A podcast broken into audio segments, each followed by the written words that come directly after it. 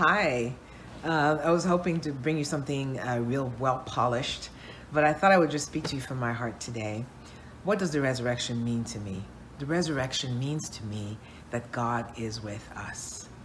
And um, the primary reason why people come and, and you know counsel with me is because of a feeling of dread about the unknown, especially now not knowing what's going to happen next. And a lot of us can identify with that because many uh, people don't really like change, even when it's good change, like a new beginning, uh, starting a new job, or becoming a father for the first time. That brings its own set of, uh, of anxieties.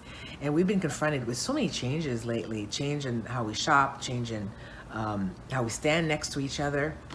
So that can bring a feeling of lostness. I don't know if it's a word, or disorientation. And I know that when I'm lost, thank God for GPS and Siri, because I don't get lost as often as I used to. But or if I misplace my keys, um, it, it, has helped me to retrace my steps, obviously, to go back to the beginning. And um, and I, I want to invite us in the one minute that we have together is is to go back to the beginning and literally to the book of Genesis.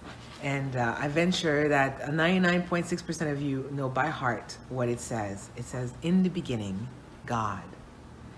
And I know he says more than that, but I want to stop there. In the beginning, God. Whatever beginning of whatever situation, God is is there.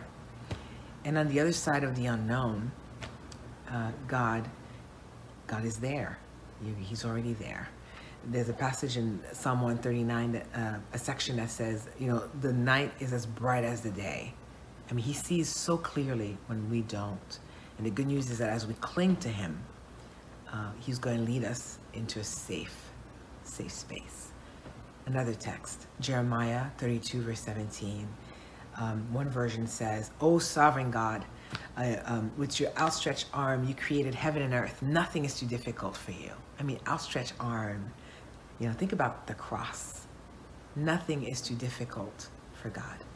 And when we stand at the precipice of the unknown, He's going to catch us. And um, so I believe the resurrection means God with us. Um, and because of the resurrection, I believe and I pray uh, the very last um, verse of the very last book of the Bible, you know, on the brink of uh, something new. Um, it says, The grace of the Lord Jesus be with you all. And that's my prayer for you. The grace of the Lord Jesus be with you all. Amen.